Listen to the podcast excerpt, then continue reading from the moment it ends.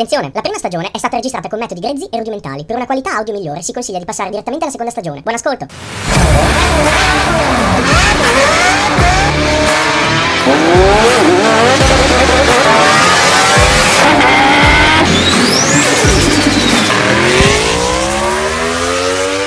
E benvenuti alla nuova puntata del Pistone Podcast, uno dei tanti podcast italiani, o dei pochi, non li ho contati, non li ho contati, che parlano di auto e moto mobilità in Italia.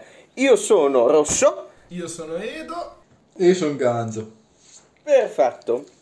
Perché abbiamo fatto questa dovuta precisazione? Perché il buon Sempre 82 eh, di Piston Passion, andatelo a seguire e date anche un'occhiata eh, alla sua pagina Instagram, al suo podcast su Spotify e soprattutto anche al suo canale YouTube. Merita ragazzi, merita. Merita un sacco. E mi ha fatto notare che effettivamente nel primo episodio, nell'episodio pilota, ho detto, abbiamo detto erroneamente che siamo il primo podcast italiano che parla di auto, moto e mobilità in generale. Invece no, ce ne sono altri che parlano di auto e moto, sebbene il nostro sia qui appunto su Spotify per trattare di argomenti diversi dai soliti auto e moto. Infatti parleremo anche Vogliamo di differenziarci un minimo. Vogliamo differenziarci un minimo e vogliamo parlare anche di mobilità in generale, cioè dai monopattini alle biciclette passando per eh, il... eh, come si chiamano le auto a noleggio con la tessera? Il car2go lì. Proprio lui. Proprio, que- proprio lui. Vabbè, di cosa parliamo oggi? Oggi parliamo... Vuol fare l'introduzione? La faccio io? No, la fa Edo che è un suo ami- sono suoi amici. Ah, partiamo tanto. benissimo. Oggi partiamo con la prima puntata con i Super SUV. Attenzione. Edo è un grande fan dei Super SUV. Edo è un grande fan dei Super SUV e addirittura ha fatto una tabella per vedere quanto consumano queste bestie di Satana a quattro ruote. Allora, non Certo. esageriamo, dai. Sono pur sempre delle macchine potenti, quindi agli appassionati piacciono, ma non a tutti.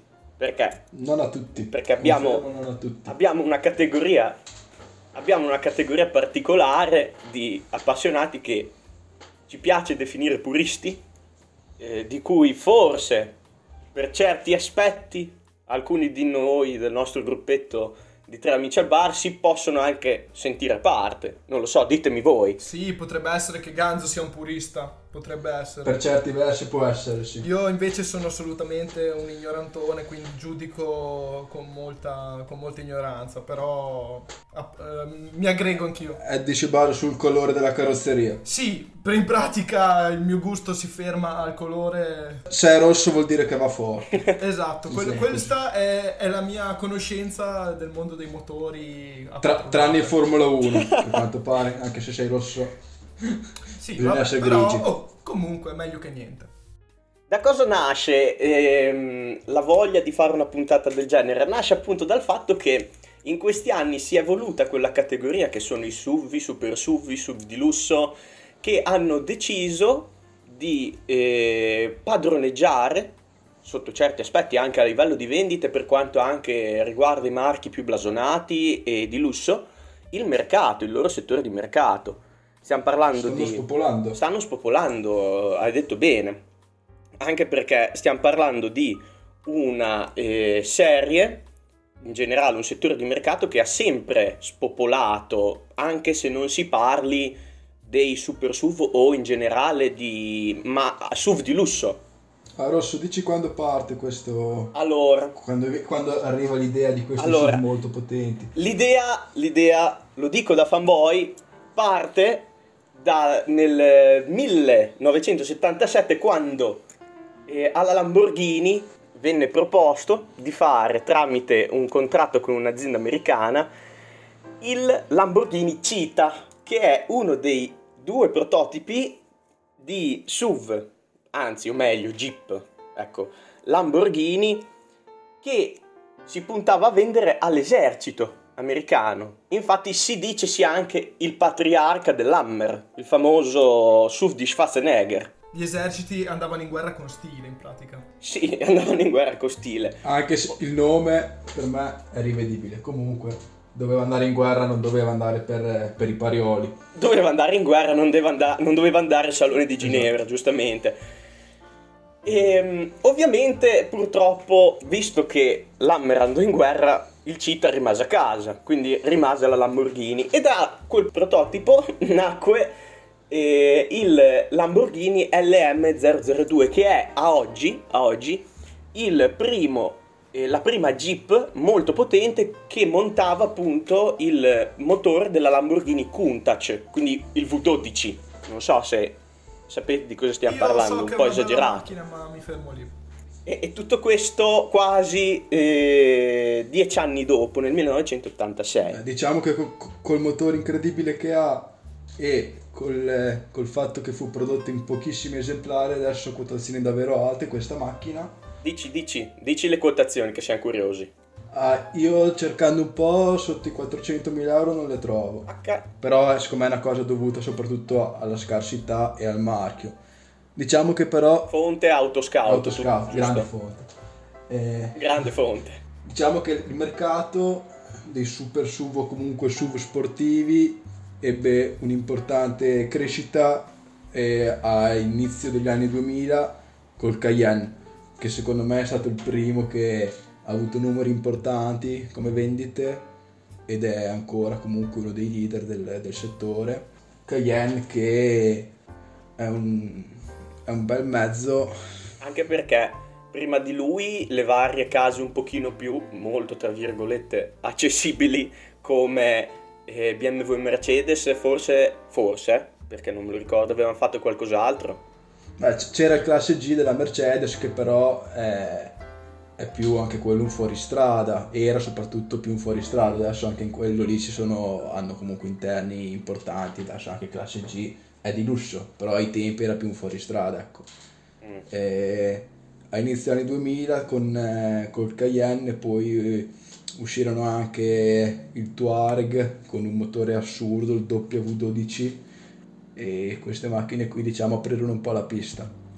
A Eh, oggi, a oggi è tornato in voga perché dopo, poi forse le date mi correggeranno, ehm, dopo ehm, il lancio sul mercato dell'Urus si è aperta proprio una nuova miriade di richieste da parte del pubblico.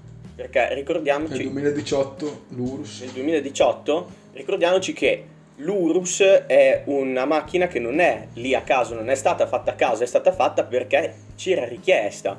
Sono stati fatti degli studi che appunto definivano come il SUV fosse la tipologia di macchina più venduta fino a quel momento e la Lamborghini decise appunto sulla base del telaio di, eh, del Q8 e con un motore derivato RS6 se non sbaglio e decise appunto esatto. di ehm, rilanciare questa categoria e cercare anche di fare un SUV di lusso adatto proprio alle persone più opulente e lussuriose su questa faccia della terra. Tanto è vero che Le tipiche cinquantenni milanesi che non sanno dove parcheggiare, quindi ti parcheggiano in, do- in tripla fila col macchinone guarda, e portano i figli a scuola. Insomma. guarda che tu scherzi, ma è proprio così in realtà, perché Ah, lo so benissimo. Io nel mio paesino ne ho visti due di Urus e abito in un paesino dimenticato da Dio. Quindi questo mi ha fatto anche capire come effettivamente a che clientela, proprio a che persone hanno puntato. Perché una quattro porte della Lamborghini forse era a livello di prototipi, però non c'era mai stata una macchina con una mentalità di dire ok, si accogliamo le famiglie. Infatti, Beh, accoglie le famiglie comunque con un 4000 V8 biturbo da 650 Sei cavalli, molto accogliente, che è una bella diciamo. accoglienza. oh, però Diciamo che il più grande pregio che ha, che ha avuto l'Urus come altri super SUV è il salvare il marchio perché Lamborghini come soprattutto Aston Martin erano o comunque sono in crisi per- perché comunque le macchine super sportive vendono, vendono sempre meno e quindi hanno il pregio che anche se ad alcuni possono non piacere bisogna prenderli cioè bisogna nel vedere la loro presenza sul mercato come un, eh, un'ancora di salvezza diciamo per, eh, per i vari marchi che, che ci piacciono Infatti tanto. io su questo a malincuore sono molto d'accordo e sta proprio qui che si infila il dibattito di oggi. Ma questi super SUV, chi li vuole? Cioè, ne abbiamo bisogno? Noi puristi che andiamo all'autodromo la domenica e ci piace vedere le macchine che fanno da 0 a 100 in 2.8. Ci piace vedere i super SUV? A me no. A me che non sono un purista, Bisogno, ne neanche, sentivo bisogno. Neanche io sentivo il bisogno, sinceramente. Ho una domanda per Eddie. Dimmi. L'ambiente ne ha bisogno? Oh, oh, qui entriamo eh, nel mio mondo, insomma, diciamo. Adesso eh, gli amici che ci ascolteranno non potranno vedere il grafico che sto per condividere, ma voi due sì, e grazie a questo grafico mi potrete dire cosa ne pensate e eh, vi potete fare un'idea, diciamo, di, di quanto effettivamente consumano questi sub. Si potrebbe fare un tentativo di metterlo nella descrizione, il, il file. Sì, sì, potremmo, potremmo provare a, metterlo... Così potete vederlo tutti. non facciamo danni nel caricamento della puntata. Ok, Probabilmente perfetto. esplode tutto. Eh, vedete il grafico? Facci vedere, Eddie. Ok? Ok, Sì. allora qui ci sono, ci sono diciamo le principali, i principali super SUV che ho trovato eh, su internet, eh, seguiti dal prezzo, eh, dal loro consumo in litri di benzina ogni 100 km e dai grammi di CO2 prodotti per chilometro. Eh, come vedete, al- ai primi posti per inquinamento troviamo la Lamborghini Urus con ben 13 litri consumati ogni 100 km e 325 grammi di CO2 per chilometro. Ostia. E Questi sono, i, Tra questi sono i l'altro, valori dichiarati, tra l'altro. di- dichiarati, esatto, che ovviamente le case automobilistiche fanno poi come gli pare a loro. Ehm, con un prezzo tra i più alti della categoria, perché ovviamente hanno inventato loro questa nuova categoria del super SUV, quindi possiamo accettarlo il fatto che diano loro l'idea del prezzo. E loro Eh, sono Lamborghini comunque. Sì, cioè, anche perché se vuoi, se vuoi un SUV e basta, vai poi a prendere... Non vai a prendere un SUV Ma della sì, Lamborghini, sicuramente. Eh, quindi come prezzo ci attestiamo intorno ai 227.000 euro per la Lamborghini. Eh, seguito, diciamo, dalla Ferrari puro sangue, di cui stimiamo un prezzo di circa 300.000 euro e di cui per ora non abbiamo i dati, in quanto deve ancora uscire. Comunque, quindi ci aspettiamo comunque un consumo di sicuro non basso. Ehm, tra i consumi più alti per litri ogni 100 km troviamo invece l'Audi RSQ8. Vabbè, che è la stessa- Comunque, ah, sì, ci troviamo comunque in linea con eh, i consumi della Lamborghini Urus. Vabbè, è, è- è poi la sorella. Eh, cioè, sostanzialmente. Sì, mi duole dirlo, ma- Il marchio è poco più. Però, però, però, questo sarà oggetto di un'altra puntata del podcast. Perfetto. Eh, Esatto, A esatto. prezzi più bassi troviamo eh, macchine come la Maserati Levante, Stelvio Quadrifoglio, ehm, la BMW X6M e il Porsche Cayenne, che comunque, se posso permettermi, non è che facciano tanto bene all'ambiente. Anche loro ci danno del loro. Oh, stiamo poi parlando sempre di macchine che hanno dei mo- Vabbè, tralasciando la versione del Ventaiga con il W12 che credo sia ignobile e mi scappa da ridere, scusatemi, ma Vabbè, dettagli. stiamo parlando poi di macchine da quante tonnellate? Due? Due e Ah, mezzo? Due e mezzo. Due non e mezzo, sono fare tutte e di due e certo mezzo. Eh, quindi Ma la vera, la vera, la vera rivelazione di, di consumi spunta quando le metti a confronto con una Fiat Punto che costa 14.000 euro, consuma 5 litri ogni 100 km e produce 120 grammi di- al chilometro di CO2. Ma la vera rivelazione ancora maggiore è quando lo poni a confronto con un cavallo. Costa 5.000 euro di media un cavallo. Di litri di benzina non ne parliamo perché ha il consumo a fieno, quindi bisogna un po' gestirla. Ma la cosa scioccante è che come consumi siamo a circa 206 milioni di grammi di CO2 all'anno.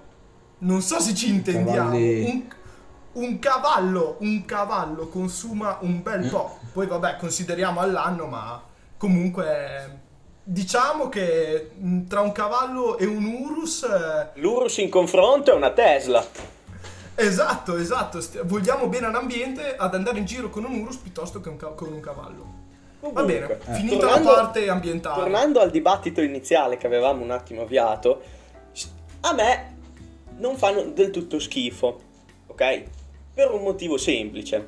Per quanto riguarda i super SUV, ok? Non eh, i SUV, quindi tiro in ballo per ora per esempio l'Urus, un eventuale puro sangue più avanti, un DBX, un Bentayga. E a me non fanno del tutto schifo per il semplice fatto che mh, stiamo parlando pur sempre di case che mh, sono vittime, tra molte, molte, molte virgolette, dell'industrializzazione e della richiesta del pubblico.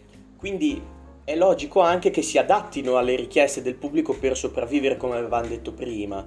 E se, se sopravvivere vuol dire vendo un SUV a eh, uno sproposito, quando il telaio me lo svendono, il motore è il derivato di un'auto, di una, di una berlina, l'RS6, e a me va bene. Station Wagon, sì. A me, a me, sì, Station Wagon a me in realtà va bene. Mi va bene perché come, come studio mi piace la curiosità e ehm, l'impegno che ci hanno messo nel cercare questo settore di mercato.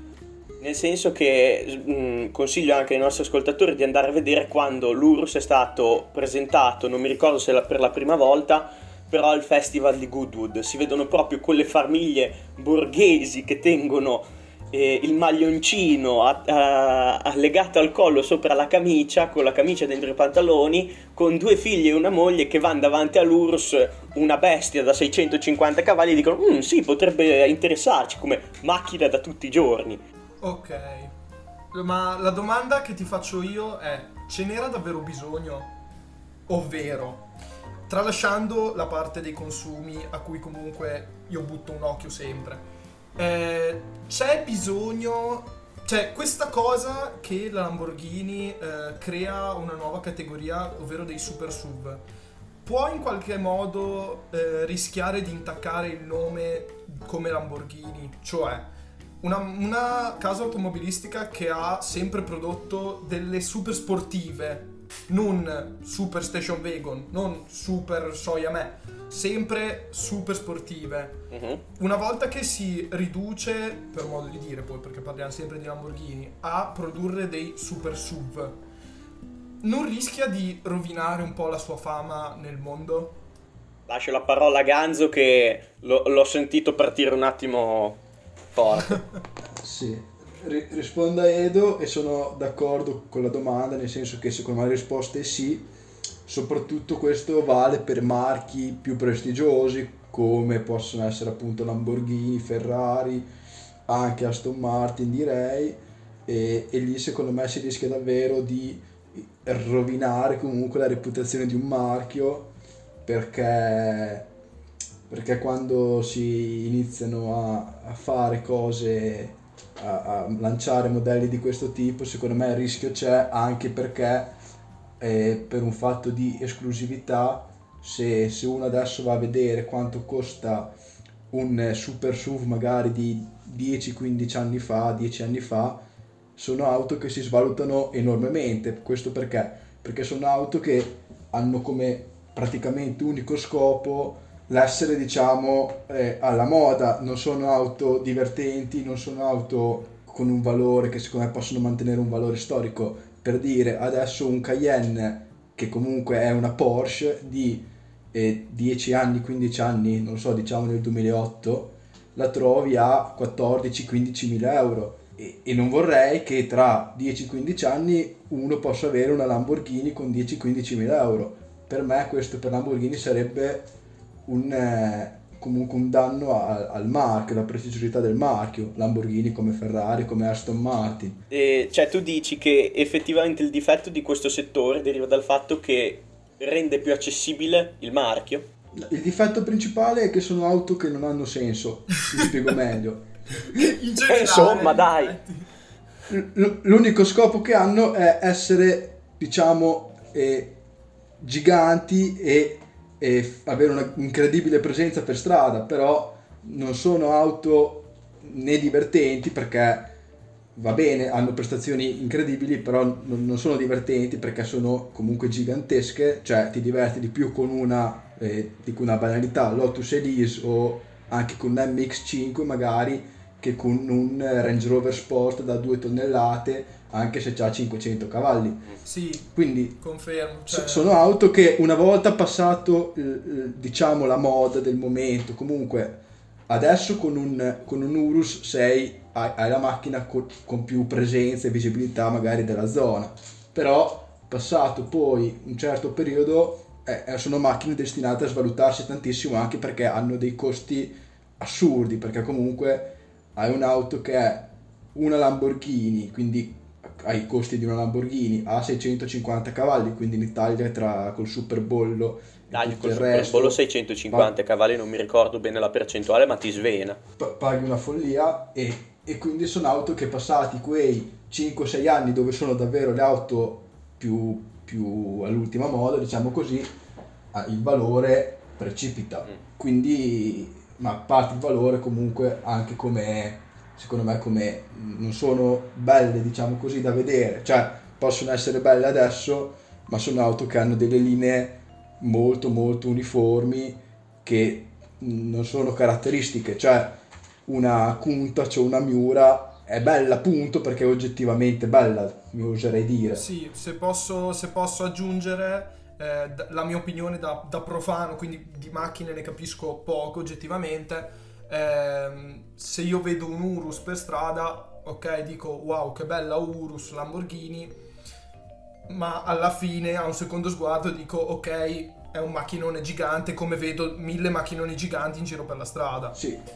Adesso l'Urus magari è abbastanza riconoscibile, però per dire secondo me il Levante ha una linea proprio po- poco poco personale, cioè proprio nor- Sì, l- l'effetto è diverso tra vedere un Urus e vedere una Ventador. Dici wow e dici mm, bella. Esatto.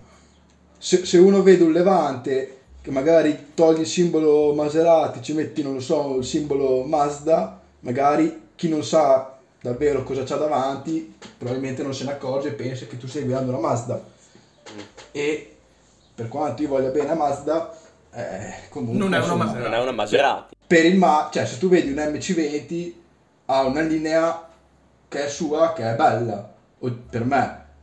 Poi se a uno piacciono le linee dei super sub e vuole tenersi la sua eh, suo GLE per eh, 30 anni, non so, io non lo farei, ecco, diciamo. Allora, Concordo. Questa per me è la concordo. principale. Io mi collego chiudendo eh, questo punto dicendo che sono credo d'accordo, nel senso che a me la, l'imponenza, diciamo, per esempio di una serie G63 o di un Urus mi fa sempre un certo effetto, cioè mi, mi piace, me la godo io quando mi trovo un Urus davanti, una serie G AMG con gli scarichi laterali eh, che ti serve lo scalino per salirci, a me questa cosa mi piace, non lo nascondo. A me questa cosa va bene fino a quando effettivamente serve a, tra virgolette, salvare l'azienda.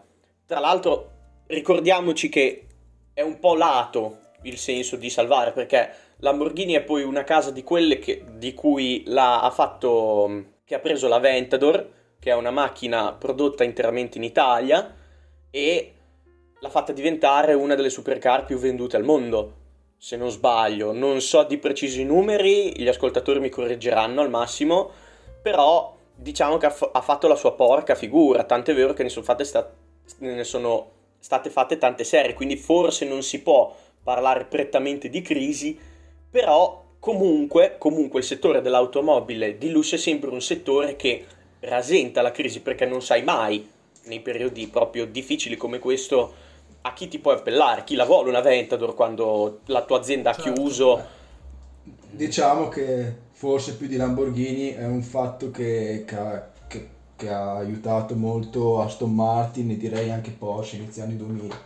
In effetti Lamborghini, soprattutto con l'appoggio di Audi, mi sento di dire che fosse abbastanza tranquillo. Mhm. Però n- non si sta parlando solo di salvare il marchio dal fallimento, si sta parlando comunque di fare numeri per... i- Cioè se la Ferrari vende magari fino adesso eh, X macchine all'anno, magari introducendo il puro sangue ne venderà il doppio, che non sarebbe fallita comunque la Ferrari probabilmente, però porta comunque una grande crescita e questo è un bene, siamo tutti d'accordo. Poi che però mh, questo vuole dire che mi piace da puro sangue o, o simili, diciamo così. Anche perché vorrei fare un No. appunto veloce. La puro sangue, io non so se voi avete visto le immagini con tutte addosso le pellicole per non farne intravedere il design.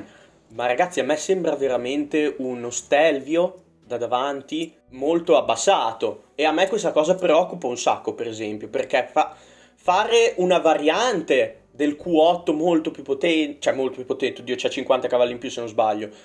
Ehm, però che ti dà quel senso di esclusività perché Lamborghini mi va bene, ma prendere proprio una macchina, piantarci un motore più potente e finirla lì dello stesso gruppo, forse questa cosa mi potrebbe dare un pochino più da fare. Cioè, perché non cambiano le linee, però oddio, adesso potrei anche rimangiarmi tutto perché effettivamente alcune linee nell'Urus si rivedono molto nel Q8, nel Q8 tipo il fanale eh, posteriore Vabbè, sono, ma- sono macchine molto simili come abbiamo Sì, detto prima. sì, sì. Se tu ci metti una pellicola, se ci, la vernice uguale, ci cambi i loghi così, probabilmente non ti accorgi neanche della differenza. Beh, allora, come Beh. punto finale... No, dici, dici pure Ganzo, dici pure. No, eh, volevo fare una domanda. Secondo voi, eh, perché adesso si preferiscono i SUV in generale vari, alle varie berline e, e station wagon che fino a una ventina d'anni fa, secondo me, avevano la, dominavano il mercato, ecco, diciamo così. Io ho un'opinione, ma penso di non poterla dire in fascia protetta. nel, senso, nel senso che Cerca Dai, di dirla in modo stere- forbito, su via. c'è un po' lo stereotipo del macchinone che fa il figo Ah. per, eh, diciamo, per compensare una certa mancanza. Eh, e po- che poi quest- questa cosa sia passata dalle, sup- dalle macchine belle oggettivamente ai SUV, però secondo me è un po'... Mm. Vabbè. Edo ci va giù pesante. Sì. pesante. Ah, Io devo essere sincero, a questa domanda una risposta precisa al contrario dell'altra non ce l'ho. Ma più che altro perché, cioè, ti dicessi tipo se è evoluto il terreno, non lo so, la terra ed è diventata più... ehm, più, come si dice, cioè, più dissestata. Cosa stai dicendo? Non lo so, sto svarionando. Ah, ah, dici Ci ci fosse un bisogno di effettivo di fuoristrada? fuoristrada, bravissimo, ci fosse un bisogno... No, Un'altra domanda, chi cazzo è che fa fuori strada con un Oh, non lo so. il- Esatto. Oh, se- oh, però qua stiamo un po' troppo a sindacare. Il video de- ufficiale Lamborghini fa vedere che ci va sulle dune di sabbia, soccia. Ah beh, quello non lo Perché, non la pa- cioè, perché la- loro la vendono. No, però pagano. effettivamente chi, chi diamine ci va con un Urus? eh? Ah, forse gli sceicchi, arabi Sì, prima di abbandonarla può essere che ci facciano un giro in deserto. Mamma mia, le sta. abbandonate. Vabbè. Vabbè, ma anche quella sarà un'altra puntata del podcast. Esatto. E ultima per chiudere, per favorire un attimo Ed. Ok. Vai. Ovviamente, se uno scrive lista di SUV su Google, Sì. rientrano anche certe canagliate non, perdonami di dire, perché io ho un'opinione ma la dirò, come la Model X e la Mustang Mach-E, che è il SUV della Mustang elettrico. Ok. Ok. Secondo te, una variante, tralasciando, ovviamente è un po' difficile metterle a confronto queste due macchine perché sappiamo tutti che Tesla dà eh, un design di esclusività, ok? Quindi Sì. è un po' difficile come marchio da, Sì. però a parità di prodotto, quindi di quello che effettivamente a livello oggettivo danno, un SUV elettrico. Secondo te potrebbe aiutare o purtroppo siamo sempre lì nel, te- nel senso che è il peso e allora le batterie danno da fare e comunque lo smaltimento di batteri- delle batterie è un problema. Allora, ehm, parto da, da ciò- da ciò che ho visto sulle, sulle, sui super SUV per arrivare a questo punto. Ehm, mentre facevo il, il grafico con tutti i consumi, ho notato che alcuni di questi bagagli enormi sono ibridi. Ora, Sì. la cosa Che senso ha? mi ha fatto un po' ridere, nel senso, tu, tu mi, mi costruisci una macchina che pesa come un elefante e poi ci metti l'ibrido e poi magari, non dico che lo fai solo per quello, ma magari nella pubblicità mi dici, eh ma lo facciamo per l'ambiente, sei un po' un pagliaccio, oggettivamente, sei un po' un pagliaccio. Ehm, il, il fatto de- della Tesla è un po' una cosa a sé, nel senso io di base non vedo bene i SUV in generale, che siano a benzina o che siano elettrici. Eh, di certo eh, dovresti, per, per, ehm, per fare una cosa che tenga l'ambiente dovresti ovviamente eh, guardare a dove viene l'elettricità con cui carichi la batteria. Ehm, Questo è un altro discorso. È un altro discorso. Eh, al momento questa cosa non è possibile, quindi tu cosa mi fai? Mi fai una macchina elettrica che però pesa il doppio di una macchina normale e che consuma il doppio. Quindi alla fine tu me la sponsorizzi come elettrica, ma mi consuma meno magari andare in punto. Ora, Sì. ehm, io non ci vedo molto senso, sinceramente. Di Diciamo sic- che e addirittura ci vedo meno senso che forse un SUV normale. Mm. Ehm, però sì, allora, diciamo che secondo me per la Tesla è un discorso a parte, nel senso Che che non stiamo ad approfondire esatto. perché effettivamente Sicu- è, è un bel esatto. discorsone. Avendo però tutta la gamma elettrica ci sta che nella loro gamma abbiano anche un SUV che poi comunque Sì, sì, quello sicuro. no- no- non, è, non è una cosa gigantesca, è un SUV ma non è Sì, non giusta, le ottima, dimensioni ottima di un puntualizzazione. quotto, ecco. Benissimo. Per la Mustang invece secondo me vale un pochino il discorso fatto prima, cioè tu stai eh, dando il nome Mustang a un'auto che Mamma con la storia della Mustang non ha niente a che vedere, magari venderai un pochino di più del- nell'immediato perché comunque hai il marchio Mustang, però secondo me alla lunga così rovini appunto il- la No, fama me- del marchio. eh, ecco. Io mi dispiace, ma con il Mustang eh, Mach-E io ci sono rimasto veramente male. Cioè, proprio lo dico apertamente perché eh, per me Mustang è, è uno di quei... Cioè, la Ford Mustang e in generale il marchio Mustang è uno di quei marchi che, ehm, scusami Eddie, mi fanno proprio sentire il V8 con lo scarico diretto senza filtri No, ma capisco, capisco. che proprio simboleggiano l'ignoranza americana. Cioè, come per fumi- esempio. coi fumi neri. Sì, come quello che abbiamo cercato noi, no? Ganzo, l'SRT8 della Cherokee. Cioè, non serve a niente. Non serve a niente. È, è una scatola di tonno con, mm, mm, metallizzata con sopra il motore della Viper, credo, Sì, o della Charger. o, de- o della Charger, vero? Che Dovrebbe essere un 6002 V8 Madonna. da quasi 500 cavalli so- sotto una Jeep Cherokee. È una cosa ignorante, però ognuno ha i suoi gusti, diciamo così. Per me, per esempio, un marchio come Mustang fare un SUV elettrico, no, mi dispiace, no. Forse io sono un pochino più legato al purismo per le americane. Per quello non è, cioè per me non è il fattore elettrico, è proprio il fattore SUV. Mm. Poi oltre a tutto elettrico, ma, ma già il SUV per me Mustang va, il Elettrico è proprio un'altra, è un'aggravante. Sì, forse anch'io sarei stato d'accordo con questa cosa. Anche perché Ford non è un marchietto di quelli che deve riprendersi, come può essere Lamborghini tipo fa- o, o Aston Martin o Bentley e fare una pensata del tipo ok, studiamo il mercato per capire quale effettivamente macchina vende di più. Eh, ma se segui, se segui il mercato, dici stanno diventando. Il popolo sta diventando tutto più ambientalista. pun- buttiamoli una roba elettrica come contentino e gli diciamo guarda ok. come pensiamo all'ambiente Eh, infatti, questo è il sì, pensiero scusa, infatti poi che avevo sia, totalmente, prima. Che sia totalmente sbagliato di principio è un'altra cosa un'altra Però cosa, se sono, però- siano ambientalisti, però non prendono delle macchine da 3 tonnellate.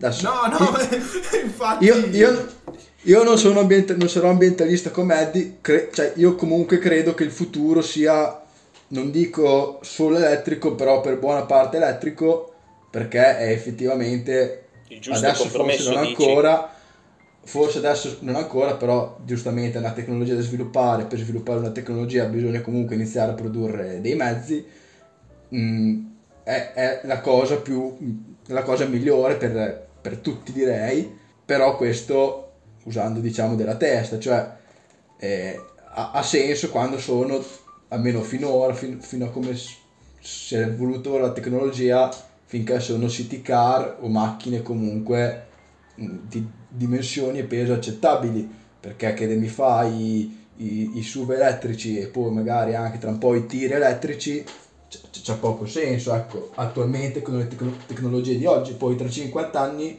per me possono essere elettrici anche gli aeroplani e gli elicotteri però attualmente siamo messi così quindi eh, E Quindi, così. In sostanza, Ganzo, tra dieci anni ti rivedrò a guidare la 500 elettrica sponsorizzata da DiCaprio. Mo- molto probabile. Ma di, ma di questo ne parliamo in un altro episodio che è sì, meglio. Spo- sponsorizzerò io la Tesla, eh, la Tesla, mia, la 500 elettrica. Perfetto. Quindi, Va bene. chiudiamo con questa domanda. Ragazzi, lo comprereste un SUV o un super SUV? Sì o no e perché? Tre secondi. Io no, penso si fosse già capito. Ok. Perché? Ah, perché? eh, Vabbè, beh, effettivamente l'hai detto fino adesso. parliamo. Sì, è vero. Sì. Edo? Io, io no, perché mm, mi- non mi piacciono e mi stanno sulle balle il tipo di guidatore associato a quel SUV. Mm. Ottimo. Sinceramente. Sem- sinceramente. sempre delicato. Sì, sì, sinceramente. Ah, il podcast non è politicamente corretto, se non l'avessi No, no, assolutamente. Tu, Rosso, invece? Io no. Ma più che altro perché non mi piace guidare le Jeep o i SUV. Se devo prendere una macchina per tutti i giorni opulente, prendo una macchina bassa che vada forte. Bravo, Sì. bravissimo. Non prendo un O anche, super SUV. me- o anche meno forte, ma più divertente. Bravo, tipo un MX5 con un Lotus Elise. Perfetto. Voi ascoltatori invece co- cosa la, la comprereste o lo comprereste o no un SUV? Fatecelo sapere su, su Instagram scrivendoci in privato all'account pistone.podcast che abbiamo lasciato nel, nel- nella Descrizione. biografia de- de- del podcast. E niente, noi possiamo finire E qua. con queste no- tre notizie bomba è l'ora di chiudere. Noi vi salutiamo e vediamo. Eh, infatti, infatti, scriveteci poi anche sotto quando mh, annunceremo l'uscita di, questo, eh, di questa puntata. Scriveteci sotto la foto che pubblicheremo dopo aver ascoltato questa puntata di chi è questa citazione. Ma secondo me, se siete malati, di... Ripetila? E dopo queste tre notizie bomba è l'ora di chiudere. Ok, perfetto. E noi vi diamo appuntamento alla prossima puntata del podcast, eh, che non sappiamo ancora cosa sarà perché ve lo vogliamo un po' tenere nascosto, ma ve lo annunceremo. Accettiamo anche suggerimenti. Il segreto è che non lo sappiamo neanche noi. E per rimanere aggiornati seguite i nostri social. Perfetto. Esatto. Ci vediamo Ciao alla prossima puntata. Ciao ciao.